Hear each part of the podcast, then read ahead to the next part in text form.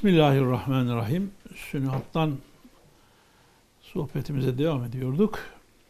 En son çok hızlı geçtiğimiz bir konu var. Onun bir üzerinde e, durmak istiyorum. Şimdi bazen içimizden, hevesimizden, şeytanın dürtmesiyle başka şekillerde neyse bir söz söylüyoruz. Sonra da ben haklı çıkayım diye o sözün olması için neredeyse dua ediyoruz yani. Bu kendimiz hakkında, toplumumuz hakkında, milletimiz hakkında zararlı bir şey bile olabiliyor. Ve maalesef nefsin, şeytanın burada müthiş bir oyunu var. Bunu Sünnihat'ta Üstad Hazretleri şöyle ifade ediyor. Sünnihat biliyorsunuz 1922'lerde yazılmış. Bir şahsı muhteris, ihtiras sahibi bir şahıs bir intikam düşüncesiyle veya müntakim bir muhalefetle birilerine muhalefet ediyor ama onlardan bir intikam alma arzusu var. Şöyle bir şey söylüyor arzuyu tazammun eden bir fikir ile arzuyu içinde arzunun da bulunduğu öyle olmasını istediği bir fikirle diyor ki İslam parçalanacak. Sırf o meş'um sözünü doğru göstermek için gururiyetini, enaniyetini tatmin etmek üzere İslam'ın perişaniyetini el iyaz billah uhuvvet-i İslamiye'nin boğulmasını arzu eder. Böyle dedim. Onu da zaten bir tarafa muhalefet için söyledin. Efendim. Sonra da onun olmasını istiyorsun. İslam parçalanacak. Nasıl bir şey bu ya? Şimdi de öyleler var. Hizmet parçalanacak arzuyu tazammun eden, birilerine muhalefetten dolayı intikam hissiyle hizmet parçalanacak. Allah korusun. Efendim el iyazu billah.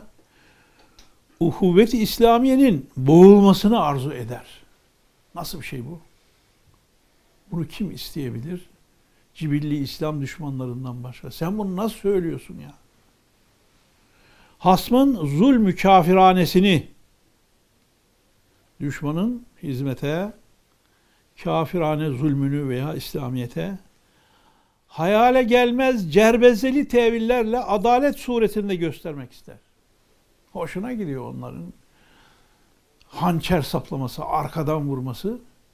Onu da bak ben demiştim zaten siz bunu hak ettiğiniz manasına karşı tarafın zulmünü de adaletli bir şeymiş gibi müdafaa ederek Allah karşısında, tarih karşısında ne diyecek hiç bunları düşünmeyerek söyleyen, tevil eden insanlar var. Evet. Medeniyeti hazıra itibariyle görüyoruz ki şu medeniyeti meş'ume yani bu tabi Birinci Dünya Savaşı sonrası Osmanlı'yı parçalayan efendim sömürgecilerin savaşları, bizlere yaptıkları zulümlerden sonra bir sözle ifade ediliyor.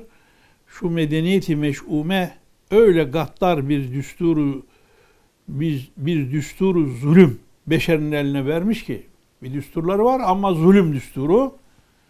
Nedir o zulüm düsturu? Bütün mihasini medeniyeti sıfıra indirecek bir zulüm düsturu. Hani melaike kiram Hazreti Adem yaratıldığında ben onu yeryüzüne halife kılacağım dediğinde demişlerdi ya etec'alu fiha men yufsidu fiha ve yesfikü dima ya Rabbi işte biz sana tesbih ediyoruz, ibadet ediyoruz. Yeryüzünde fesat çıkaracak, kan dökürecek, dökecek bir insanları mı yaratacaksın? Diye melaikenin etec'alu fiha men yufsidu fiha ve yesfikü dima'deki endişelerinin sırrını gösteriyor. Yani o da ne? medeniyeti meş'umenin bir zulüm düsturu o şu. İşte bir köyde bir hain bulunsa o köyü masumlarıyla beraber imha etmek. Bir tane hain var kendilerine. Kendileri sanki haklı da. Haksız oldukları halde kendilerine bir hain var, karşı çıkan var. O köyü masumlarıyla imha etmek. Böyle bir düsturları var yani. Çoluk çocuk herkes ölsün ya. Yani. Veya bir cemaatte bir asi bulunsa kendilerine o cemaati çoluk çocuğuyla ifna etmek. Yok etmek yani.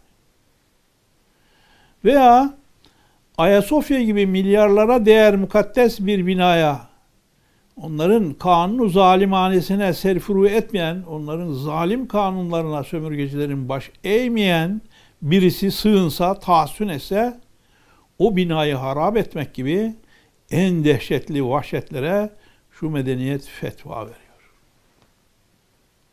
Evet, o medeniyet fetva veriyor. Yaptılar bunları, yapmadılar değil.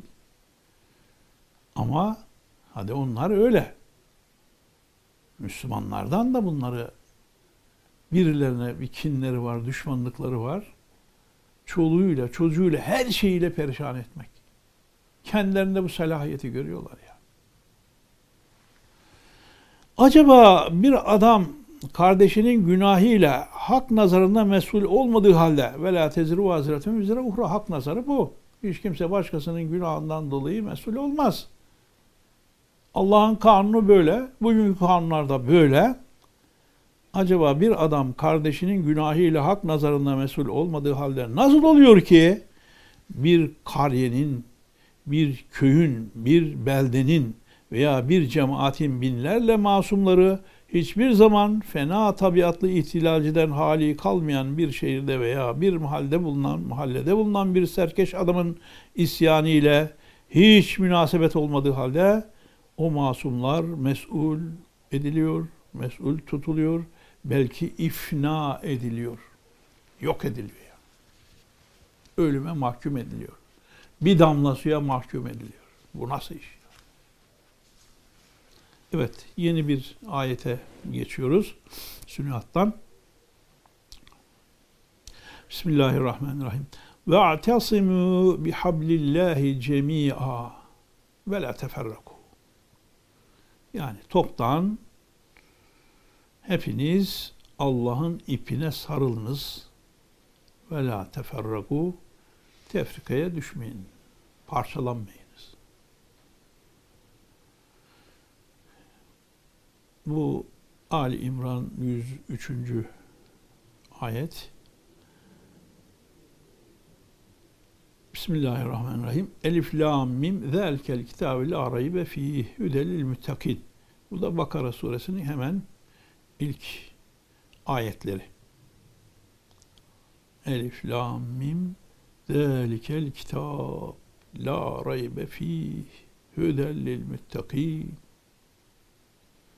Elif lam mim mahlum hurufun katta sırları, şifreleri Cenab-ı Hak'ta Efendimiz'de işte işte kitap kitap bu Kur'an ki onda hiçbir şüphe yok müttakilere hidayet rehberi. Kur'an'ın hakimiyeti mutlakası. Ümmeti İslamiye'nin İslam ümmetinin, İslam milletinin ahkamı diniyede gösterdiği teseyyüp ve ihmal. Yani İslami hükümleri yaşamama, gevşek kalma, ihmalde bulunma meselesinin bence en mühim sebebi şudur. Neden bu teseyyüp, bu ihmal var? Şundan erken ve ahkam-ı zaruriye yani dinin asıl rükünleri, zaruri hükümleri ki bunlar yüzde doksandır. Yüzde doksanı ayetlerle tespit edilmiş. Bizzat Cenab-ı Hak tarafından. Yüzde doksan elmas sütun bunlar.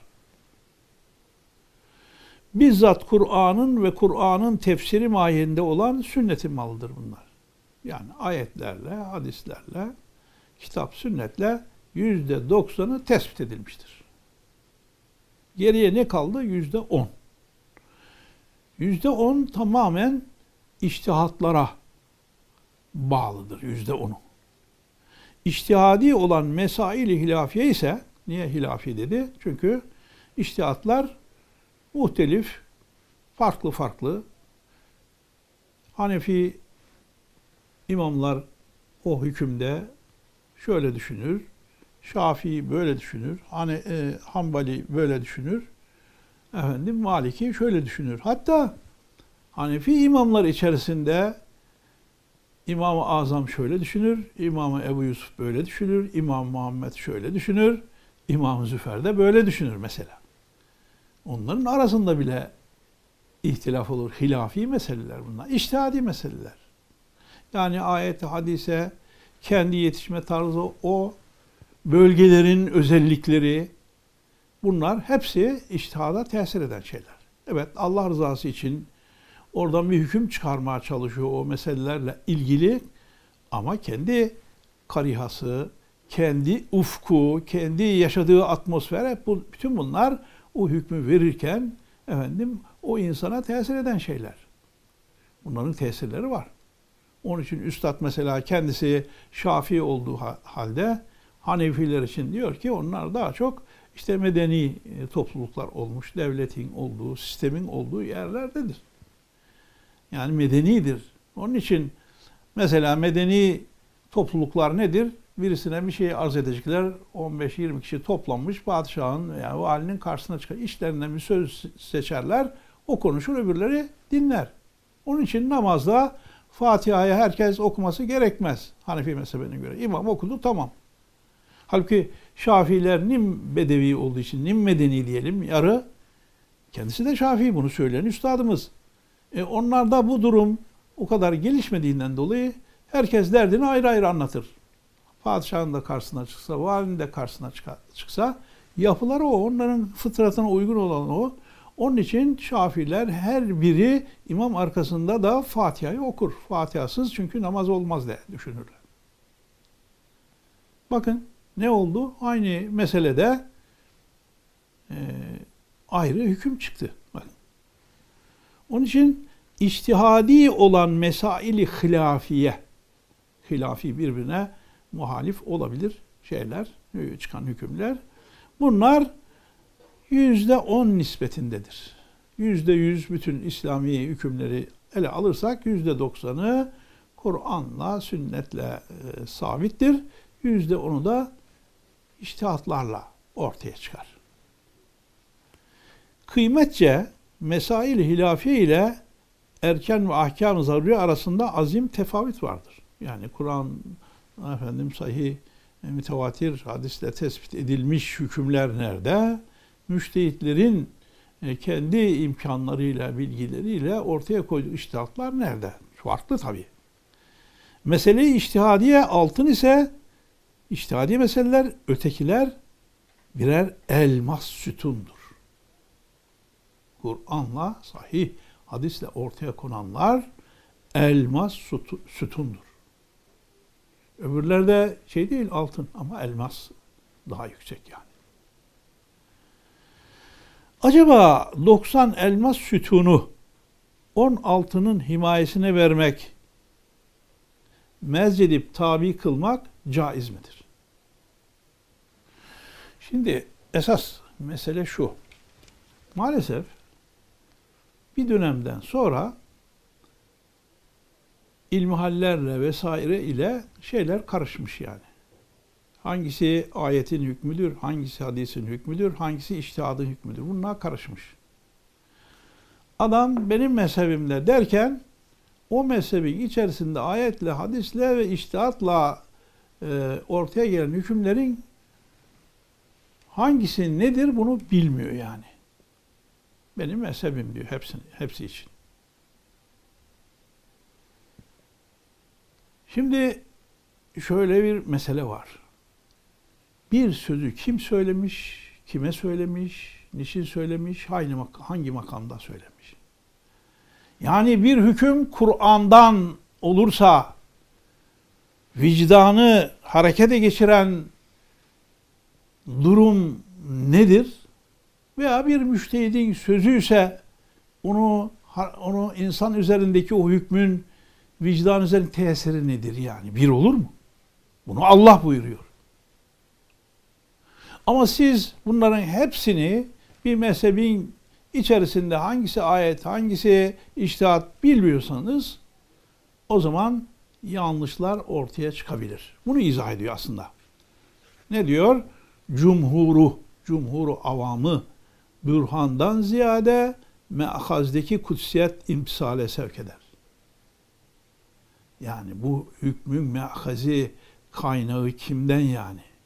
Kutsiyet durumu ne? Allah'tan mı? Peygamberimizden mi? Veya bir mezhep imamının iştihadından mı? Yani mesela. Ha, insanlara en çok ne tesir eder? Me'hazdeki kutsiyet, Kur'an'dan olması, bizzat Efendimizin söylemiş olması, Cenab-ı Hakk'ın buyurmuş olması yani. Bu imtisale sevk eder. Allah böyle buyuruyor. Müştehitlerin kitapları vesile gibi, cam gibi Kur'an'ı göstermeli. Yoksa vekil gölge olmamalı.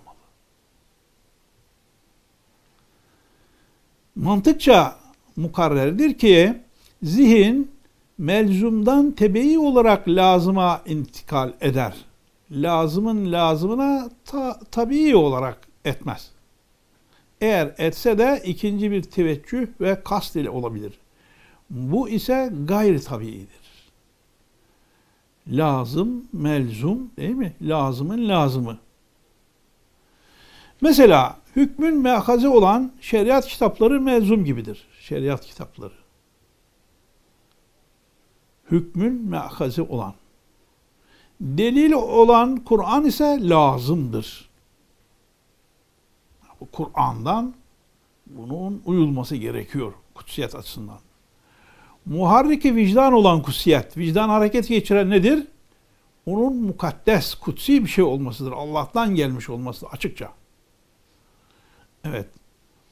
Muharriki vicdan olan kutsiyet lazımın lazımıdır. Tabi. Cumhurun nazarı kitaplara temerküz ettiğinden Cumhur'a avamın kaynaklarını bilmiyor. Kitaplara yöneldiğinden, odaklaştığından yalnız hayal meyal lazımı tahattür eder. Lazımın lazımını nadiren tasavvur eder. Bu cihetle vicdan lakaytlığa alışır. Cumudiyet peyda eder. Donukluk meydana getirir.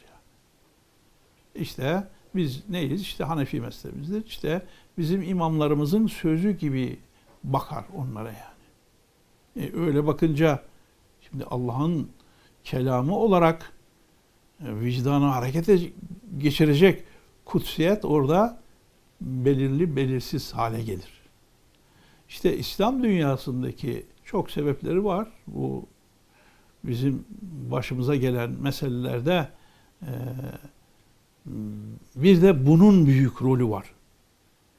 Eğer zaruriyat-ı diniyede doğrudan doğruya Kur'an gösterilseydi zihin tabii olarak müşevviki imsal ve mukiz vicdan, vicdanı ikaza sevk eden ve lazımı zati olan kutsiyete intikal ederdi. Diyerek Kur'an muhatap, Kur'an'a muhatap olsaydık. Ve bu suretle kalbe meleki hassasiyet, bir hassasiyet melekesi alışkanlığı gelerek Allah'ın hükümleri onlara karşı karşıyayız diye imanın ihtarlarına, ihtarlarına, uyarmalarına, alarmlarına karşı asam kalmazdı kalp. Sağır kalmazdı. Demek şeriat kitapları bunlar birer şeffaf cam mahiyetinde olmak lazım gelirken maalesef zamanla, mürürü zamanla mukallitlerin hatası yüzünden paslanıp hicab olmuşlardır. Evet bu kitaplar Kur'an'a tefsir olmak lazım iken başlı başına tasnifat hükmüne geçmişlerdir. Hacat-ı diniyede cumhurun nazarlarını doğrudan doğruya cazibe icaz ile revnektar. Mucizelik cazibesiyle revnektar, parıltılı, cazip ve kutsiyetle, mukaddeslikle hale, haledar, halelenmiş ve daima iman vasıtasıyla vicdanı ihtizaza getirecek, titreştirecek hitabı ezeliğinin timsali bulunan Kur'an'a çevirmek lazımdır. Yani bu hüküm Kur'an'ın hükmüdür. Bu hüküm Allah'ın hükmüdür. Buna vicdanın duyarsız kalması mümkün değildir. Ama bu bir müştehidin hükmü gibi bizim mezhebimizin gereği gibidir. Bakarsak o hassasiyet olmaz. Peki nasıl yapacağız? Yani hitabı ezeli Kur'an'a yüz, yüzümüzü nasıl çevireceğiz? Bir,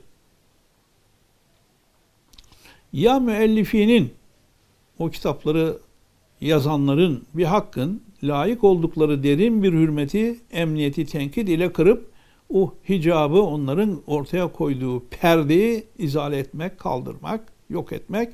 Bu ise tehlikelidir, insafsızlıktır, zulümdür. Yani bunların yazdığı e, şeyleri okumayın, doğru Kur'an'dan alın. O, o da doğru değil yani. Onları yok saymak uygun değil.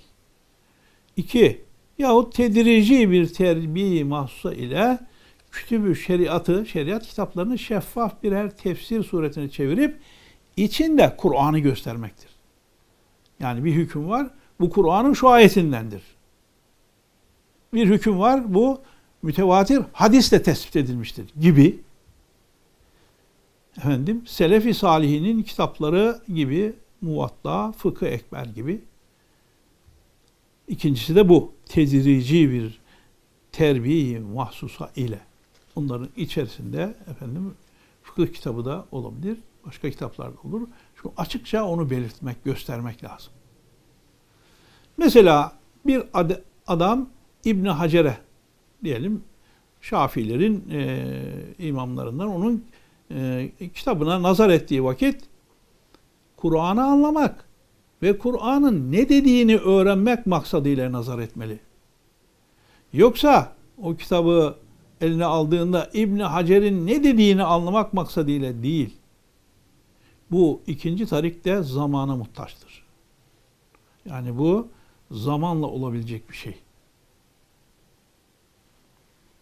Yahut üçüncü olarak cumhurun nazarını ehli tarikatın yaptığı gibi o hicabın fevkine, üstüne çıkararak Kur'an'ı gösterip Kur'an'ın halis malını yalnız ondan istemek ve bil olan ahkamı vasıtadan aramaktır. Yani nasıl bir şeyh efendi hakikaten hakiki, halis bir e, şeyh efendiyi dinlerken bir büyük zatı dinlerken nasıl onun Kur'an'dan, hadisten kalbine gelenleri aktardığını bilerek o şevkle, o lezzetle, o manevi huzurla dinliyoruz. Onun gibi yahut cumhurun nazarını ehli tarikatın yaptığı gibi o hicabın fevkinin fevkine çıkararak üstünde Kur'an'ı gösterip Kur'an'ın halis malını yalnız ondan istemek ve bil vasıta olan ahkamı vasıtadan aramaktır. Netice itibariyle diyor ki bir alimi şeriatın, şeriat alimi, şeriatı iyi bilen bir zatın vaazına nispeten bir tarikat şeyhinin vaazındaki olan halavet, tatlılık ve cazibiyet, çekicilik bu sırdan neşet eder. Yani evet bir şeriat alimi dinlersiniz. O size bir şeyler anlatır. Ama hakikaten gerçek manada bir şeyh efendinin e, kalbinden gelerek anlattıkları daha halavetli, daha cazibedardır. Niye? Onun kalbine yepyeni bu ayet hadisten gelen ilhamlar var. Ayet hadis haddeseni kalbi an Rabbi kalbim Rabbimden haber veriyor diyen o mübareklerin sözlerinde elbette ki çok güzel bir lezzet, bir tatlılık bir şey olacaktır. Yani.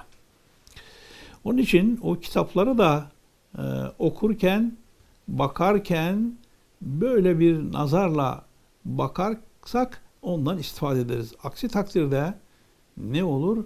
Bu sefer onlar perde olmaya başlar.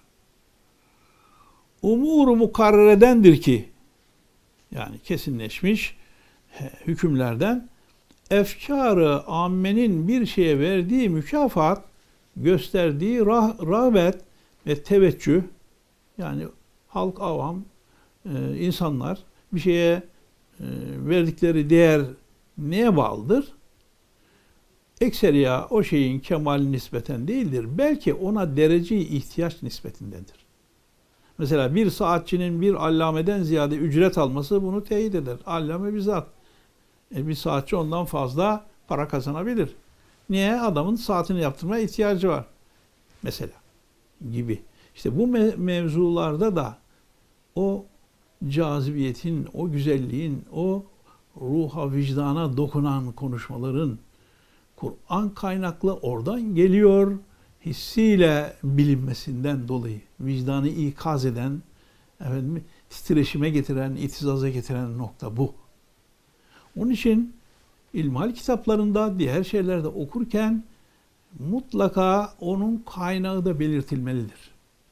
İşte abdest, namaz, diğer bütün hükümlerle ilgili alışverişe varıncaya kadar sadece bir müştehitlerin veya mezhep imamlarının yazdığı bir kitap gibi onlardan aktarma bir şey gibi kalmasın. Eğer cemaati İslamiye'nin hacatı zaruri diniyesi şimdi maddi ihtiyaçtan misal verdi. Bir saatçi daha fazla maaş alıyor şeyden diye. E bir de dini, İslami, manevi ihtiyaçlarını bizzat Kur'an'a müteveccih olarak yani bu ihtiyaçlarını bizzat Kur'an'ı müteveccih olarak alsa alsa idi. O kitap mübin, o mübarek her şeyi beyan eden kitap, Kur'an, milyonlarca kitaplara taksim olunan, yani tabi tasnifat var. Herkes kendi mezhebine göre kitaplar, kendi iştihadı kitaplar yazmış. O Kur'an, binlerce Kur'an olmuş bir noktadan, iştihatlarla yani o noktadan. Evet. Eğer cemaat-i İslamiye'nin hacat-ı zaruri diniyesi bizzat Kur'an'a müteveccih olsaydı o kitab-ı mübin milyonlarca kitaplara taksim olunan rağbetten daha şiddet bir rağbete ihtiyaç neticesi olan bir teveccühe mazhar olurdu. Ve bu suretle nefisler üzerinde, nüfus üzerinde bütün manasıyla hakim ve nafiz olurdu. Nefslere tesir ederdi. Yalnız tilavetiyle teberrük olunan bir mübarek derecesinde kalmazdı.